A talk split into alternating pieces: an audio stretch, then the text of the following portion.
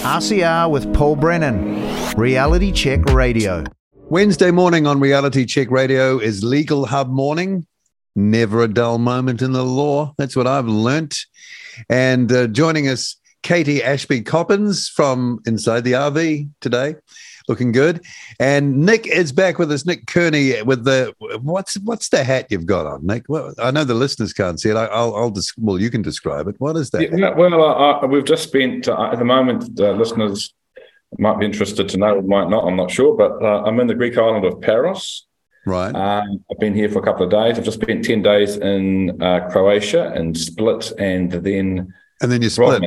yeah, then I split from Split and went down to Dubrovnik uh, and that I've got to say, uh, that coastline, that, that, that that whole environment, an unbelievable country. I, I, absolutely taken with it. Never been to Croatia before, but um, gee, I, would go back in a heartbeat. Unbelievable. Um, but you got the cap. Beautiful. You've got the and cap. you know, and I went away and I went away without a any sort of head covering or cap. So I thought, you know, in Croatia, I went and bought myself a. Um, it, it's in the colour of the Croatian football team, red, white, right. and blue. Look, it right. looks a bit American, really, doesn't it? Red, white, and well, blue. I thought you'd been to Daytona or something.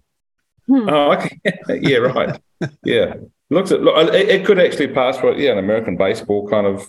I don't know. Yeah, there we go. But and, I thought was, and didn't someone yeah. think you were a Serbian? Yeah, I went into a clothes shop yesterday looking at clothes, and um, man saw my hat and and and and thought I was Serbian. Uh, we're wearing a hat that says quite clearly on it, Croatia. And he started gabbling to me in Serbian and waving his arms around madly. I thought, yeah, I'm in trouble here. But um, you should get a uh, DNA test done. You might, you might find. Yeah. Well, I actually do. I mean, you know, um, my wife I'm here with and daughter said, "Oh, you know, you could actually do look a bit Serbian, actually." I thought, what, does a, what does a Serbian look like? But anyway, like you. Yeah, like me. I guess. Yeah. The only no, thing is you got the Croatian hat on. He, he, put his rocket launcher away, so that was good. that's good. They got a few left over, right, from the from the nineties. but fun, funnily enough, you say that, but we, you know, we've just come from Dubrovnik, and um, Dubrovnik's like a port city, um, full of tourists now, and it's on the coast and whatever. You and you'd think, I think, because it was a port city, it was quite a a, um, a key city in in the war in the early nineties, and there's a lot of memorabilia and photos um, right around the town of you know the the devastation to the sort of buildings that were destroyed, the the, the shelling and the bombing that went on, and um, goodness, it's um, you know now they've rebuilt it all and it looks magnificent. You wouldn't even know, but uh, I took a few before and after photos, and uh, it's yeah, it's you know we, we sort of think that was um, a long time ago, but actually it was, actually wasn't. It was only in the early '90s, wasn't it, that they this country was actually uh, well not this country i'm in greece now but that country was um, raging in a war. Yeah and it was it was a horrible war it was ugly yeah. as uh, yeah. one of clinton's guys um, flew into the hill there didn't he in dubrovnik back uh, during then um, that time? I i, I remember. Oh. we could look that up. I'm pretty sure i just can't remember the name. Well, well if, uh, can, i can i say that if it was one of the clinton's guys it might have been intentional? Arkancide What's that? Arkansas, another victim of Arkansas. Yeah, right. Yeah. yeah. yeah. Maybe. I think there was a theory on that. Anyway, we're not here to talk about that, but great to hear your experience. And yeah, I've seen some, I haven't been to that, those countries, but I've seen um, pictures of Dubrovnik. It, it, it, has that incredible port, doesn't it? Yeah, uh, yeah, it's got a nice port and the whole. I mean, it just, it just it just abuts the whole of the coast. So you, you literally you just drive for 200 miles and, and you're just, it's as if you're just driving along. I mean, you are just driving along the Mediterranean for 200 miles. Yeah, up, yeah. up quite up quite high. It's quite hilly, uh, and and all you see is Mediterranean for forever and ever and ever. It's just and beaches down below you and beautiful old buildings and and, and weather, you know, it's not quite middle of summer here yet. It's um, it's May, so it's just uh, coming into summer. Wasn't that hot, 21, 22 degrees, so bearable. Um, um, beautiful sun every day, and just absolutely magic. Yeah. All right, and how are you, Katie? Good, thank you very much. Very nice to meet you on the weekend, Paul, in person. Yeah, same, same. Um, wasn't that a great time?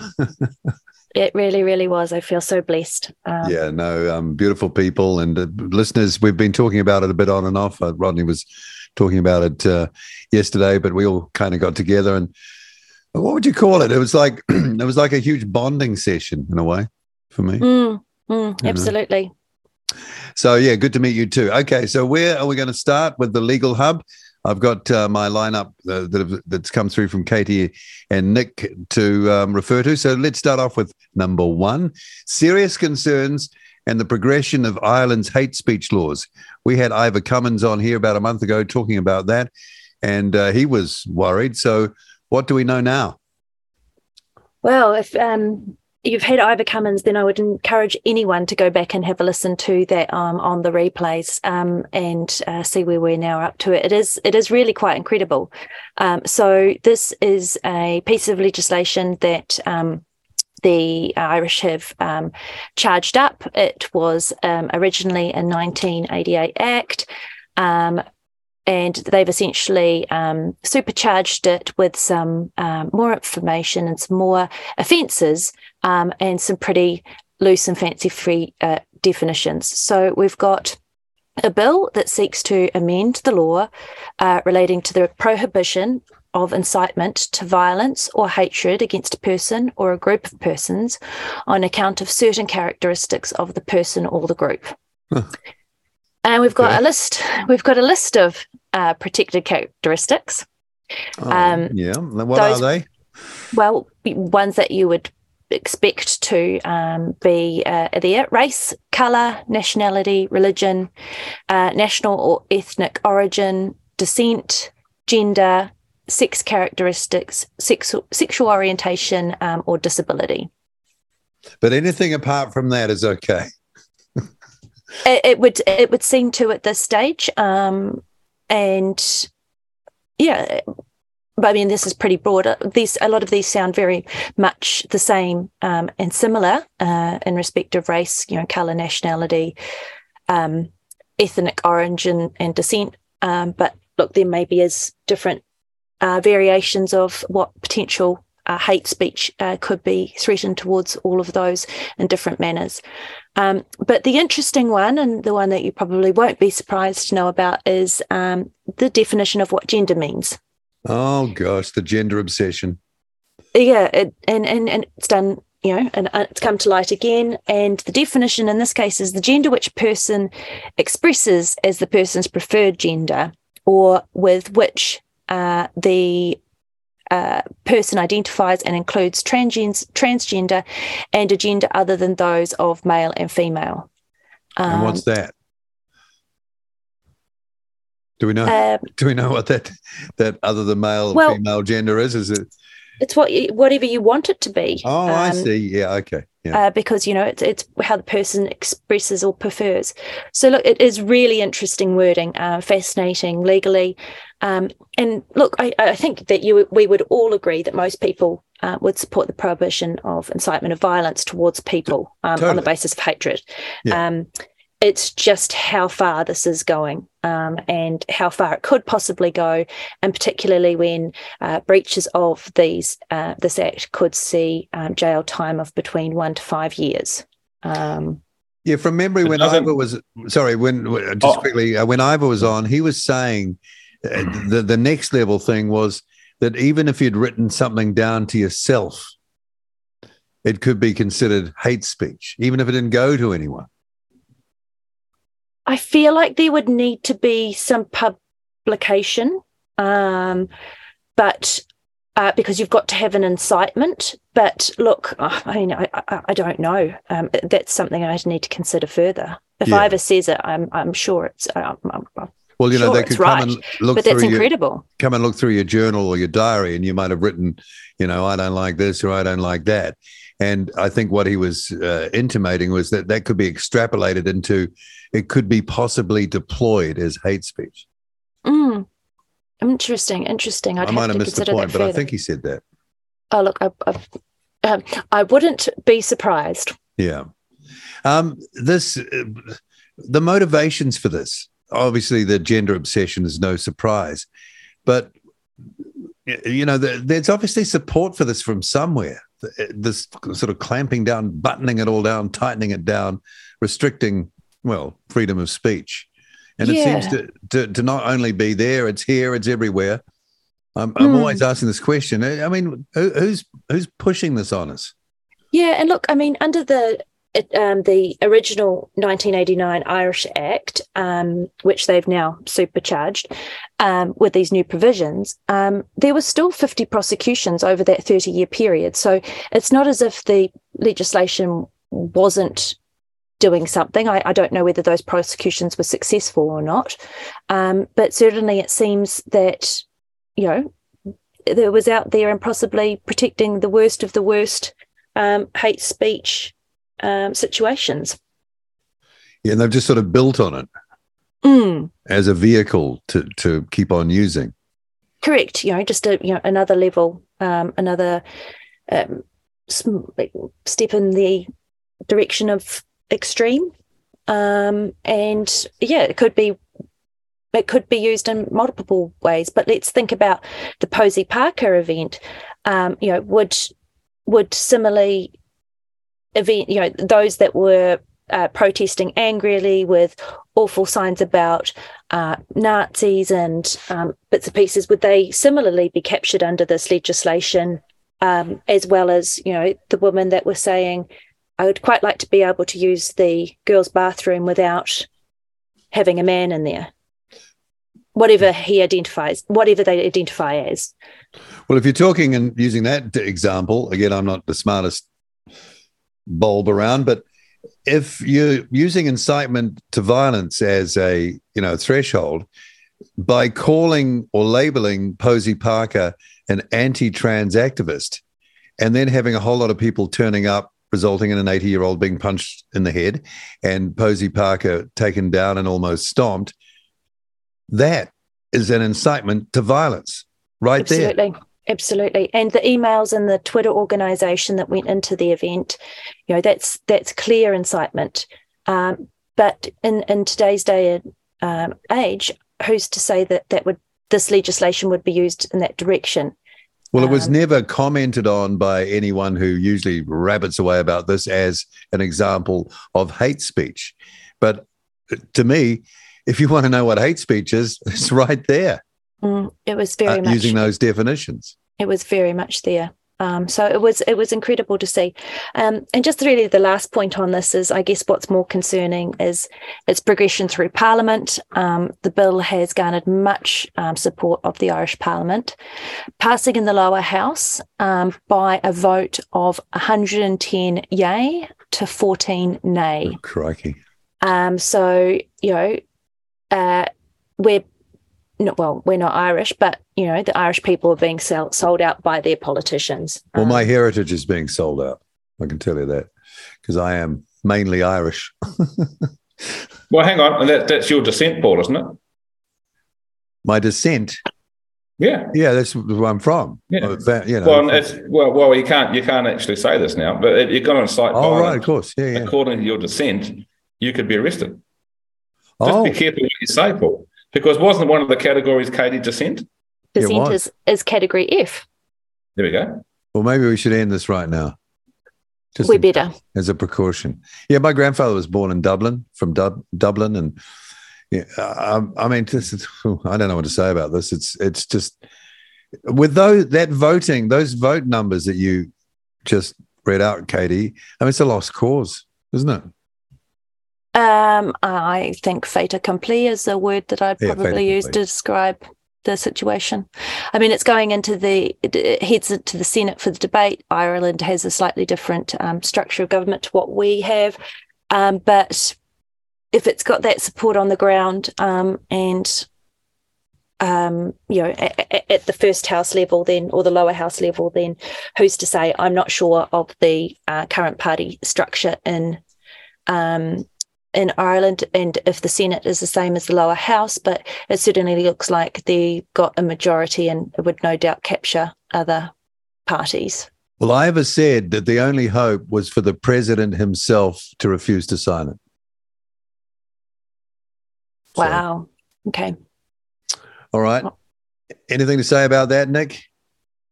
Uh, well, I, a couple of observations, I suppose, um, or three perhaps. One is that um, you know, as we've talked about even here, but in the past, I think uh, incitement to violence and inciting a riot and threatening language and all that stuff has already been been a criminal offence for 50 or 60, 70, uh, 80 years, a long, long, long time, right? So um, none of the stuff is, is actually new. You're never allowed to do that in the first place uh, anyway. And if you remember Dave Dobbyn back in the, the Queen Street riot days, he was charged for, I think, inciting a riot or inciting violence or something like that. So um, so what what what this sort of legislation does, and, and you know, it's quite right what has just been said. It, it is just a, a, well, I mean, you could say it's a slow creep towards authoritarianism, but it's I think it's more than just a slow creep now. It's probably quite a rapid nosedive towards it, you know. And I was just going to ask Katie, but it's not there by the sound of it because I haven't looked at this um, proposal, but. Uh, medical or vaccination status is not in the proposed areas of um, uh, and discrimination? Good point. No, it's not, unless you call that a disability.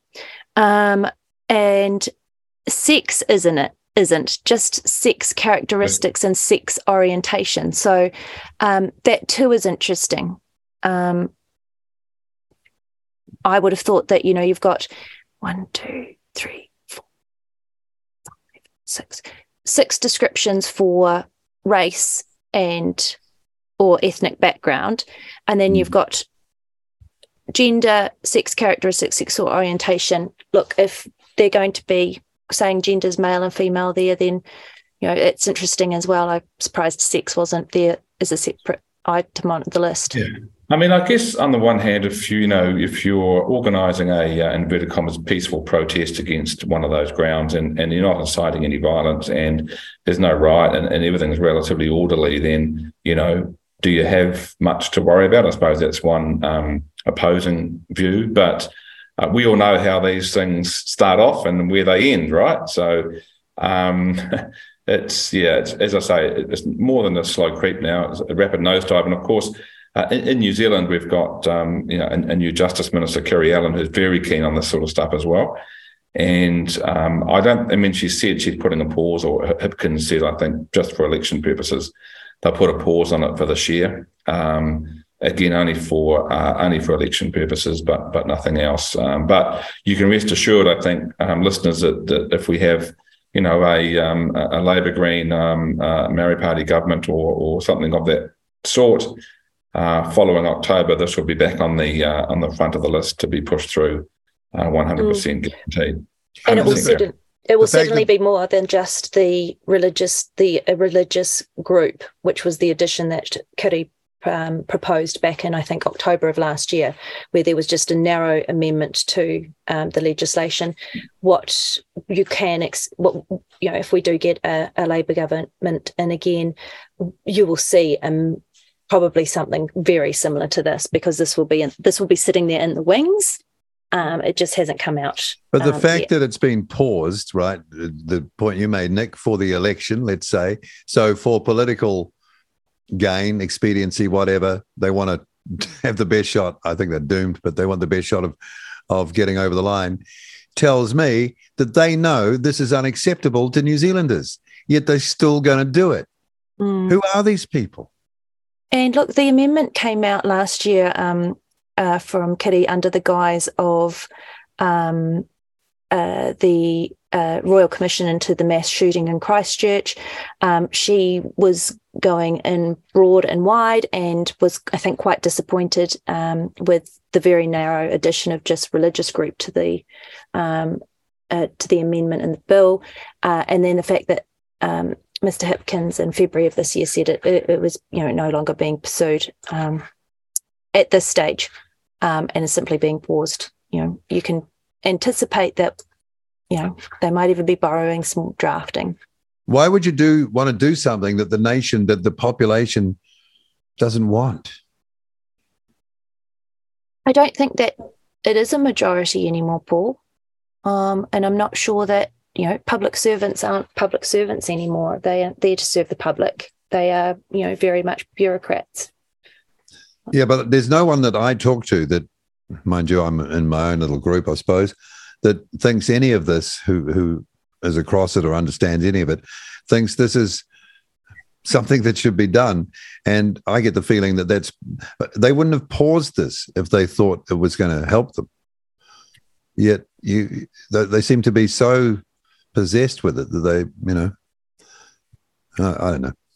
Yeah, uh, it's just it, it is just um, look, it's ideology, isn't it? And you know they've they've got their view of the world on, on how it works and how it should work, and uh, uh, and come, I guess you know their, their job in life is to uh, push it on to everybody else to make sure that people who uh, um, people like you and I who who think a bit differently uh, must not think that differently and must subscribe to their worldview, I suppose.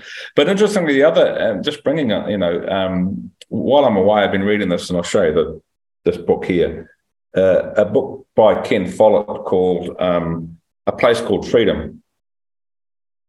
Hang on, you see it. Anyway. Um, no, no, I, I, can see it. I can see it. Yeah, I just grabbed it off the bookshelf at home and just for something to read. I had no idea what it was about. Someone had told me Ken Follett was quite a good author. Um, I had read something of his before, but he tends to write um, sort of um, crime and, and thriller nonfiction. But anyway, um, or fiction, I should say. But I, I pulled this off the book, and interestingly, it's about that one of the heroes in the book is a guy called um, Matt McAsh. Uh, but I won't go into in much detail. We haven't got much time. But this is set in 1780, and, and, and this McAsh guy, um, he becomes a bit of a freedom fighter in London, trying to protect the coal workers there, and stands up for some of the um, awful working conditions. And at one point in the book, he organises uh, a strike to um, try and improve their working conditions. And the um, the people in charge of the boats and the other ones making lots of money off the coal workers don't like this. So, uh, and, and, the establishment doesn't like it as well because there's no trade going through off the boats. So they organise. Um, one of the men surreptitiously um, organises um, the, the police, I suppose, the cavalry, the army to walk in on horses and they manufacture a riot and they uh, lock up McAsh for rioting because they know that as a result of the horses, the cavalry, and everybody else, that the men will run and there'll be a melee and they'll fire a few gunshots and blah blah blah. And of course, they can lock McAsh up, charge him with rioting, and as a hanging offence, he'll be murdered. So let's put this troublemaker to death, right?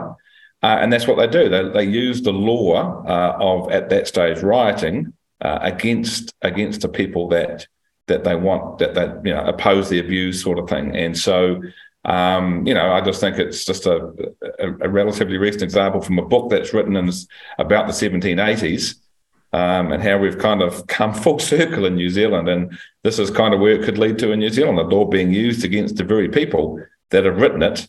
You know, um, at some stage in the future, we just talked about Posie Parker. Well, they're the ones who are actually inciting the violence uh, not not the ones who peacefully wanted to come to listen to Posie Parker. That sounds like lawfare. Is that lawfare? Is that what lawfare is? Uh, I've not heard of that word. You know, lawfare. like warfare, but lawfare. Oh, lawfare. Yeah. Yeah, right. Yeah, lawfare. Okay. Yeah.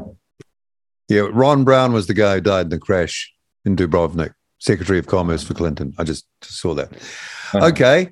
Um, all right. Should we move on I don't know if I can hang hang out on that subject for much longer. Don't hang no. out on it. It's not. Much, it's not but, good um, for my blood pressure. I can tell. What you. we could see in the IPCA report too is, you know, if if if, if lawfare is this particular concept, and just taking on from what Nick was saying about the situation it was just described, there in the IPCA report, you see them. Um, this is into the Wellington protest, the Independent Police Complaints um, Authority report. You see them um, starting to talk about, you know, amending the uh, trespass legislation um, so that the police can get it, um, you know, better, uh, uh better right. I was going to say, um, you know, get it correct um, because you know there's certain steps that they had to step to, to step through, and they failed um, dismally on the second of Feb. Oh, sorry, on the tenth of February. Um, but you know that you could consider that lawfare, where you know changing the law to make it much easier for the police to get people on trespass. All right. Um, what's this about the average legal worker in New Zealand working nearly a day for a week, a day a week for free? That's nice of them. yeah, well, I just saw this in a, um, a, a newsletter that came across my emails a couple of days ago, and it was uh, kind of a, a, press release, if you want to put it that way, by the uh, Aotearoa uh, Legal Workers Union. I think they call, they call themselves. Um, uh, I think that's that's what they are. Anyway, they're, they're yeah, ALWU, so Aotearoa Legal Workers Union, and this was a union set up um, a few years ago now. It's still relatively new, uh, to look after the, um, you know, protect and safeguard, I suppose, and look after the rights and well-being of legal workers, or workers who work in law firms in New Zealand. And they send out a survey to their members uh, about, you know, this uh, the working um, conditions and how much they're working and etc. And they got the response. Well, of course, um, the the the kind of the presser, I suppose, or the initial statement from the union says the average legal worker in New Zealand is working nearly a day for free each week. A new report from Aotearoa Legal Workers Union has found. I'll just repeat that. The average legal worker in New Zealand is working nearly a day for free each week. Um, well, this survey went out um, to its members only, and I don't know how many members they have, uh, but 307 people responded. Uh, in New Zealand, there's 16,100 and something lawyers. Uh, I think there's about 30,000 or a bit less uh, legal executives, or maybe 20,000 plus legal executives. There's 36,000 people, legal workers. Then you can count the PAs and all the office assistants, everybody else. You, you're probably looking at in New Zealand, uh, you know, uh, legal workers of 60,000, 50, 60,000 plus, I would, I would estimate just on my rough calculations. Uh, they got 307 respondents and they determined that the average legal worker in New Zealand is working nearly a day for free uh, each week because a few people said, "Oh, I'm working a bit of overtime, not getting paid for it." So, um, anyway, I just you, you, know it's kind of um, it doesn't you know it doesn't really mean too much. I know to to the average listener of this show, but again, it just reverts back to the um, the survey that the the Law Society put out for its members on the changes to the way lawyers are going to be governed and uh, and again, less than 1% of lawyers responded to that. That That's lawyers only um, and legal execs actually as well. But only 1% responded of lawyers, I should say. So, um, and of course, the report that was published following that, which has been discussed, I think, last week or week before, um, said that, oh, there's a, you know, a massive um, uh, movement for change, and all these lawyers think that it's not right. We have to do this. Well, that was 1%, and this is 307 out of about 50 or 60,000. So I guess you've got to be careful of the tyranny of the minority sometimes, don't you? That's, I guess, where I'm coming from with all this. Well, it's even small, smaller than a minority. It's it's a speck. Yeah. It's a piece of a speck, dust. Yeah. yeah. Yeah. But that's how that sort of um, survey or, or that's how that is used to amplify a position, right? It sort of makes a leap from being kind of ridiculous because obviously no one really cares. Otherwise, there'd be a far better response than that on both the things you're talking about. Um, but it can be used then to say, to, to, kind of jack it up and inflate its importance in the reporting and the discussion in public, like it means something. When you, you, you get down to the numbers, like you've just told us, and it actually means nothing really on those numbers, does it? No, it means nothing. And, and not only that, but um, I, I, so I won't go into the detail, but the the person who wrote the article in the, in, in the um, in the magazine or the publication spoke with a few uh, leading law firms, big law firms, uh, about um, the payment of overtime and what have you. And a, a few of the big ones um, said that no, no, we actually, if that happens, we we either pay them or give them a day off in lieu or give them a you know um, a Prezzy card or we actually reward them in some way for working extra hours. So yes, and they may not get paid for it. Uh, we don't have overtime in our contracts, but um, they are rewarded in, in, other ways. And so, I mean, I've, I've you know, been in the industry 22 years. Um, I'm afraid that you know the, the nature of the legal industry uh, as a lawyer is that you know uh, apart from your duty to the court, your duty to your client is first, second, third, fourth, fifth, and tenth. So, mm-hmm. um, you know, you've got to, I'm afraid, if you want to be a decent lawyer, bend over backwards to help your client from you know the time you wake up, the time you go to sleep, and uh, if that means working overtime for no pay, then you work overtime for no pay. And if you don't like uh, that part of the job, then I, I'm perhaps a bit old school in this, but if you don't like that part of the job, you want to turn your phone off at five o'clock and not worry about anybody else's um, problems that your client's bothering you with, then perhaps it's not the industry for you. That's yeah. kind of where I come from. Mm. Yeah, you sign up for it. You do sign up for it, and I think we, you know, it's a good. Um, yes, you, well, I don't think you know you're signing up for it when you do, uh, to be honest. But it's fairly clear when you, you know, you're at law school that if you want the reward and, and you want the acknowledgement and the success and everything that promotion through law has, uh, you've got to work a lot of hours, right? And a lot of it um, for what might deem to be not rewarded. It's that simple. And I'm sorry, but it's it's the way it's the way you get ahead. If you don't like it, then you know. Um, well, in many areas, actually, yeah, not just the law. Yeah, yeah, hundred percent. Yeah. And and you you you go in kind of with with your eyes open. You've watched all the TV programs. You know, the, all the law yeah, dramas. But there's a look. There's a big. There's a big. Um, there is a big, and, and it's not just law. Um, I know it's hitting other industries as well. Uh, is it? do I call it a conflict? I'm not sure, but there's a big um, debate at the moment. Of course, maybe a conflict between work-life balance and career progression and whether the two actually go hand in hand. You know, and work life balance has um, got loads of definitions, I suppose. It's a very nice thing in principle um, to try and have work life balance, um, but then want to make a partner at Chapman Tripp or Bell Gully. Well, um, I don't think they're compatible, to be fair. Yeah, you've got the choice of not actually doing that. Hundred percent. Yep. I don't want to be a partner of or Chapman Tripp. I just want to be a senior lawyer, have a nice yeah. life, go home at hmm. six, not worry about my emails and whatever. Yeah. But no also problem. accept there'll be times when, you know, you people are going to call and they're paying your bills and you've you I mean like any business with clients. Well, well, well, I mean, you know, that's a good point you make, Paul. It's not that, you know, um, they're, they're paying the bills, and the, and one of the points made in that article was that well, these people are charging the clients for this work, uh, the clients are paying the bills, and it's going to the um, the you know the mm. the mm-hmm. partner's bottom, the back pocket, yep. okay, not yeah. the workers, right? Um, except if you you know the the point is if you didn't do that work for that client, uh, that client would not be there, and you would not have a job. Yeah, that's so what. It's, it's, well, well, you know I mean? Yeah, yeah, yeah, exactly. Yeah. Okay. Anything to say about that, Katie?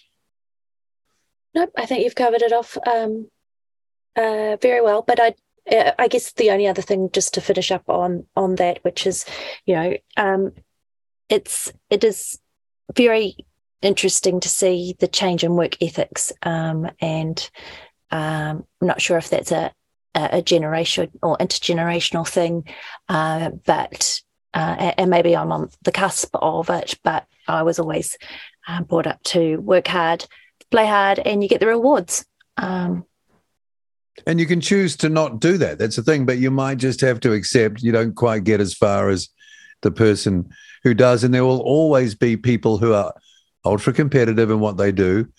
Nothing can hold them back. What are you going to do? Pull them all back into the pot and and and limit what people can do just to you know, have everyone the same? It's never going to happen. No, is it? What but you're right, Paul. Uh, you're right on what you say that these things start off with a survey of 307 respondents and then some very alarming words. And all of a sudden, people in positions of, uh, you want to call it power, I suppose, in the law society decide that the rules have to be changed to try and protect exploited workers even further. You know? yeah, and that, that's kind of where it goes. Yeah, it turns turns out you could fit them in in your house. yeah, that's right. Yeah, yeah. Out of a workforce of maybe hundred thousand.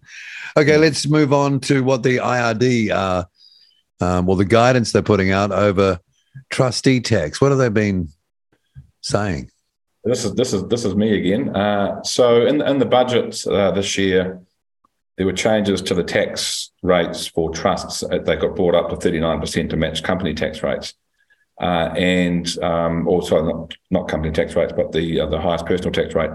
Um, and that was to get around the position where um, uh, people would um, ha- have a trust and funnel income through a trust at a lower tax rate of 33% uh, and save themselves um, a bit of tax in the process. So they, they thought they'd get around that by um, bringing the, tax, the trust rate back to 39% to keep it in line with the highest tax rate we have in the country of 39% for income over 180,000.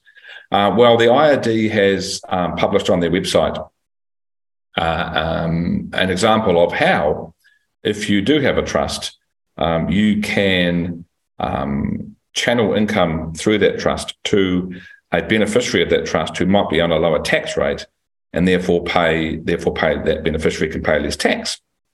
And so they gave an example of um, I think it might have been a husband and wife, not sure, but one person earning uh, 181,000 and one person in the household earning 70 and they have a family trust and the family trust earns income of $60,000 a year. Um, income in the trust can be paid to that beneficiary who's on the $70,000 income. And because you add it together, it's 130,000, they pay less tax or that, you know, they don't reach 180, so they pay less tax. Um, and the IRD said, you know, you can still do this, and here's how you go and do it if you want to go and do it. Uh, well, that got some um, pretty a pretty swift response from some tax experts, one at Deloitte, I think, and one from a law firm, who said, "Be careful about doing this because it could be deemed to be tax avoidance." Um, now, the interesting thing about how this works is the Commissioner of uh, Inland Revenue is able to issue determinations uh, that essentially uh, declare what the law is in terms of tax avoidance and tax evasion. Tax avoidance is illegal, tax evasion is not. Um, and uh, and and the commissioner can just issue determinations and say, well, this kind of uh, income splitting, if you want to call it that, or directing income to a beneficiary in this manner, is tax avoidance in the future. And there was a big case on this uh, probably eight to 10 years ago with um, some surgeons, I think down in one in Christchurch, maybe one in Auckland. And they were doing this um, as part of their practice, paying themselves a salary of 100,000 or something. And then the rest of the profits was dividend through their company, uh, which was paid through their trust, which was a shareholder in the company, and they're paying it at the lower tax rate. Um, well, that went to the Supreme Court, I think, and the Supreme Court declared it to be tax avoidance. Um, uh, I think so. Yeah, they did. So that was quite a quite a, a semi-famous case in, in, tax here, not too long ago. But my point is that the the IRD has issued, uh, given an example on its website on how to get around the Minister Grant Robertson's latest uh, changes in the budget, which could eventually be overcome if the commissioner decides, no, no, no, I, I don't want this to protect the tax base of New Zealand. I'm going to determine that that would be tax avoidance. Well, would that be retrospective? So if you'd done it, you know, some years ago, they the head of IRD, the commissioner deems that it's avoidance. They can't can't reach back into uh, history. Uh, no, they, yes, they can. Oh, and they can say for for these five or six years that you you declared and paid tax in this amount of money, uh, that was you were avoiding it. So now here's a here's a bill for four hundred thousand dollars.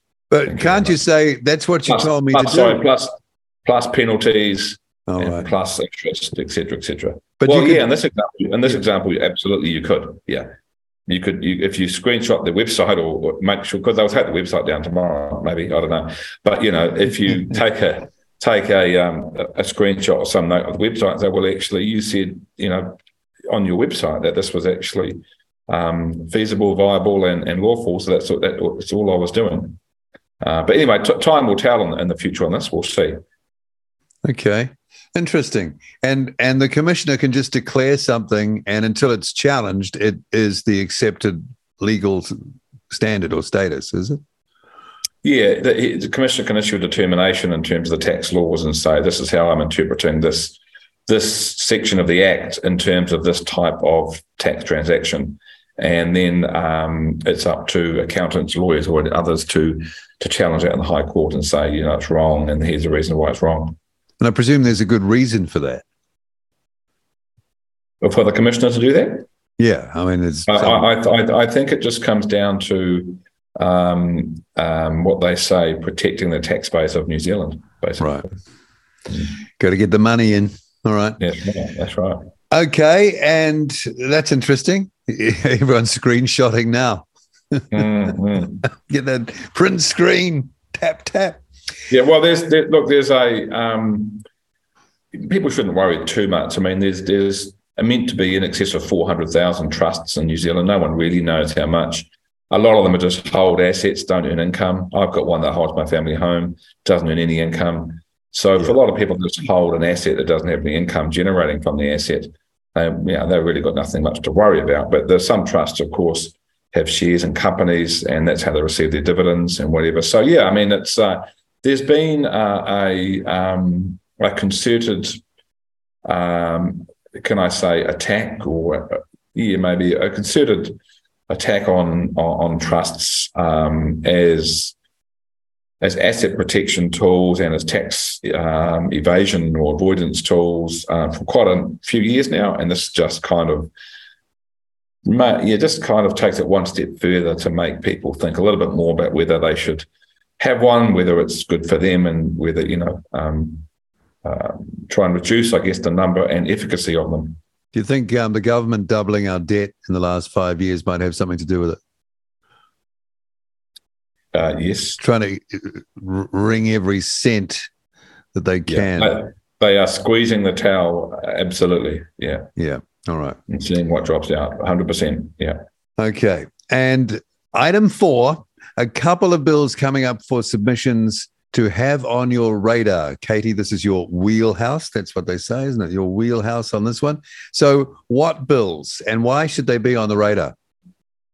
Well, interestingly, we've got the Land Transport Road Safety Amendment Bill, um, which has submissions due in on the 4th of June.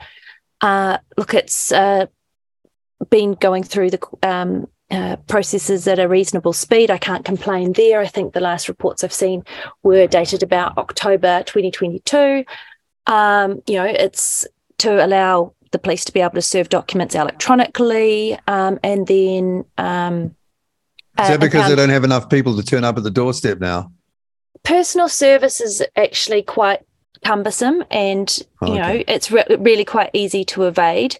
Um, and you know, people aren't silly, and if they're a bit used to the system, then you know they know what they're doing, um, and you can just deny who you are, and it electronic um, I, electronic um, service I think is um, is quite a good way because you can also do a read receipt and various other things. And I'm even aware of service happening by Facebook Messenger um, for okay. the guy who lit the cigarette that burnt down the apartment block in Melbourne. Um, wow. So you know, there's there's things that can happen, uh, and then it, the Act just allows for the impounding of vehicles in further ways and with further be- um, certain behaviours. Um, and I guess the reason why I think that this is an interesting bill that people might want to um, uh, make submission on is is that you know we have a, currently have a major problem with ram raids, and this bill doesn't seem to touch on the issue. And so if safety and um, is a well, reduce unsafe behaviour on New Zealand roads is, is a desire, then you know surely that includes ram raids. And, um, you know, I do appreciate that a lot of the ram raiders are um, of an age which uh, makes them juveniles or difficult for the police to be able to deal with. Um, but let's get real. Um, you know, this is a major problem, and it doesn't appear that this bill, which is about road safety, is in any way going uh, ahead and dealing with uh, this issue. And I could be wrong. This ram raiding legislation could exist in others. Um, I'm not aware of it. Uh, Nick might be, given his background in um, criminal, uh, sorry, as a police officer. But look, it does look like it's um, it, it's just only going to do so much, uh, which is a, sm- a, sm- a small portion of the pie. So um, submissions due on that 4th of June. You can go to the legislation website, Parliament website for that. Um, and then, of course, by tomorrow, uh, close of business is the requirement to get into uh, the New Zealand Law Society any comments that you feel um, should be made about the proposal that the um, legal profession uh, also comply with principles of the Treaty of Waitangi and um, conducting their uh, roles and responsibilities as a lawyer. How many people um, responded to that one again? Was it 300 or a couple of hundred? Wasn't it a very low percentage who gave their feedback to that? I think it may be the same people that were complaining about being overworked. Okay. All right. And and and what um I mean, we don't have to go into any detail here, but what principles would they be in effect? I mean, how, how would you operate un- under those? You'd have to be what measuring off everything you do against what a whole raft of principles. Is that how it works? Sort of. It's a really good question, and I was just reading the um, uh, the Bill of Rights legislation or the Bill of Rights report that sits beside this uh, Land Transport Road Safety Amendment Bill, and and in there is um, the, these comments about uh, those that are likely to cause trouble on the roads and the way that this bill is looking to respond to are most likely to be Maori. So for um, uh, equality um, and the Treaty of Waitangi, then we're going to have all these provisions that you know means they can get their car back further uh, faster. It's not a compulsory acquisition um, for impounding um, and all of these extra concepts, so that you know if they can't get to work anymore. Um, then you know that, that, that their car will be returned to them, and I struggle with that being an intention under the version of the Treaty of Waitangi that I've read. Um, but you know, how do you go and apply that to a situation where uh, you're acting for? Um, oh, look, I, I don't know. The, the, yeah. I think the simple answer is I have no idea, um, and I think that that's pretty much the majority of people's submissions. Is how do you apply that? Um, but I know Nick's done fabulous submissions on it, so he'll no doubt have a view too. Any comments to make about that? that oh, Nick, I, I, look, I listened. Yeah, I listened to um, Rod Mulgan's uh, interview here with Rodney Hide um, from a few days back. or I used to go to school with him. Oh, okay, yeah. yeah. Mm. And he made the point, which of course has always crossed my mind, is is the principles are unclear. They're not, you know, um, no one's ever really elaborated as this is what they are and this is what you must do. So uh, one of the aspects of, of law is that it needs to be certain, and, and if the principles are even uncertain, and in fact you're meant to follow the uh, the Maori version of the treaties called Te Tiriti, not the not the European version, mm. the principles under that version could be vastly different because um, they seek a you know a better outcome for that um, for that race than they would if you followed the principles under the European version. So Oh, look, it, it's. I mean, that that look, that's one thing. The thing that really um, I struggle with is this. Let's say you walk into a law firm, Paul, and you say, "I, you know, I'm just Paul, I'm Brennan. I, I haven't got. Um, I need some powers of attorney. I'm getting a bit old, and um, and I, in case I go gaga, I should ha- make sure my son, and my daughter, can look after me. And I haven't got a will; it's a bit old, or I have but I need to do a new will. Right? Pretty simple work for for most law, law firms. Um, and you know they go through the um, who, who, do you want your attorney to be your daughter your son and you know what do you want them to be able to do for you and and and you will do you want it split equally the first thing they got to do now is say well hang on a sec paul um, what does the treaty waitangi say about um, about the powers of attorney in the will that we might be writing for you let me just go see what the principles of the treaty say about the partnership between the crown and uh, Maori, uh, and how that relates to powers of attorney uh, that we have to do for you now um, in favour of your son and daughter and everything else. I mean, that's the absurdity of it because that's what it is a fundamental obligation to consider that. And in your situation I've just described, they are utterly and completely irrelevant and, and just do not make any sense to apply them or consider them whatsoever. But there'll be a fundamental obligation if this goes through. And will it be extra billing? Well, um, has to be because because I can tell you that um, the only thing that more law and regulation does uh, to lawyers is give them more work.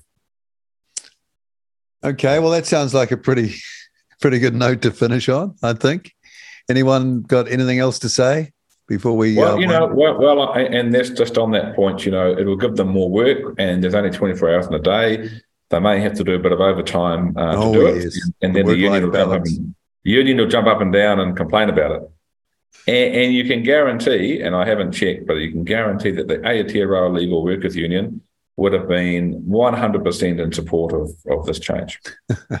All right. No, which is going people... to create which is going to create more work for their members. They're now going to be working for two days for free. Two days for free. Yeah.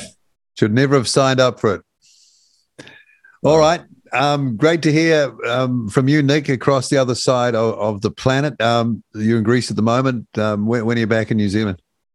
Uh, the 11th of uh, 11th of June, Sunday, 11th June. So here for uh, this week, next week, we're in San. Well, here for the rest of this week, Santorini, another island for four days, uh, and then um, uh, Athens for a couple of days, and then flying to Dubai. I'm staying in Dubai for a couple of nights before we head back. So, um, so we got here Santorini, Athens, and Dubai before back Sounds in, great. back in New Zealand. Yeah, yeah. Yeah. And while you're doing that, you're in the RV, Katie.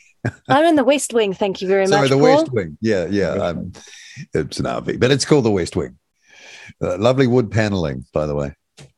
Oh, thank you. It's all real. Okay, of course it is. Touch wood, not. All right.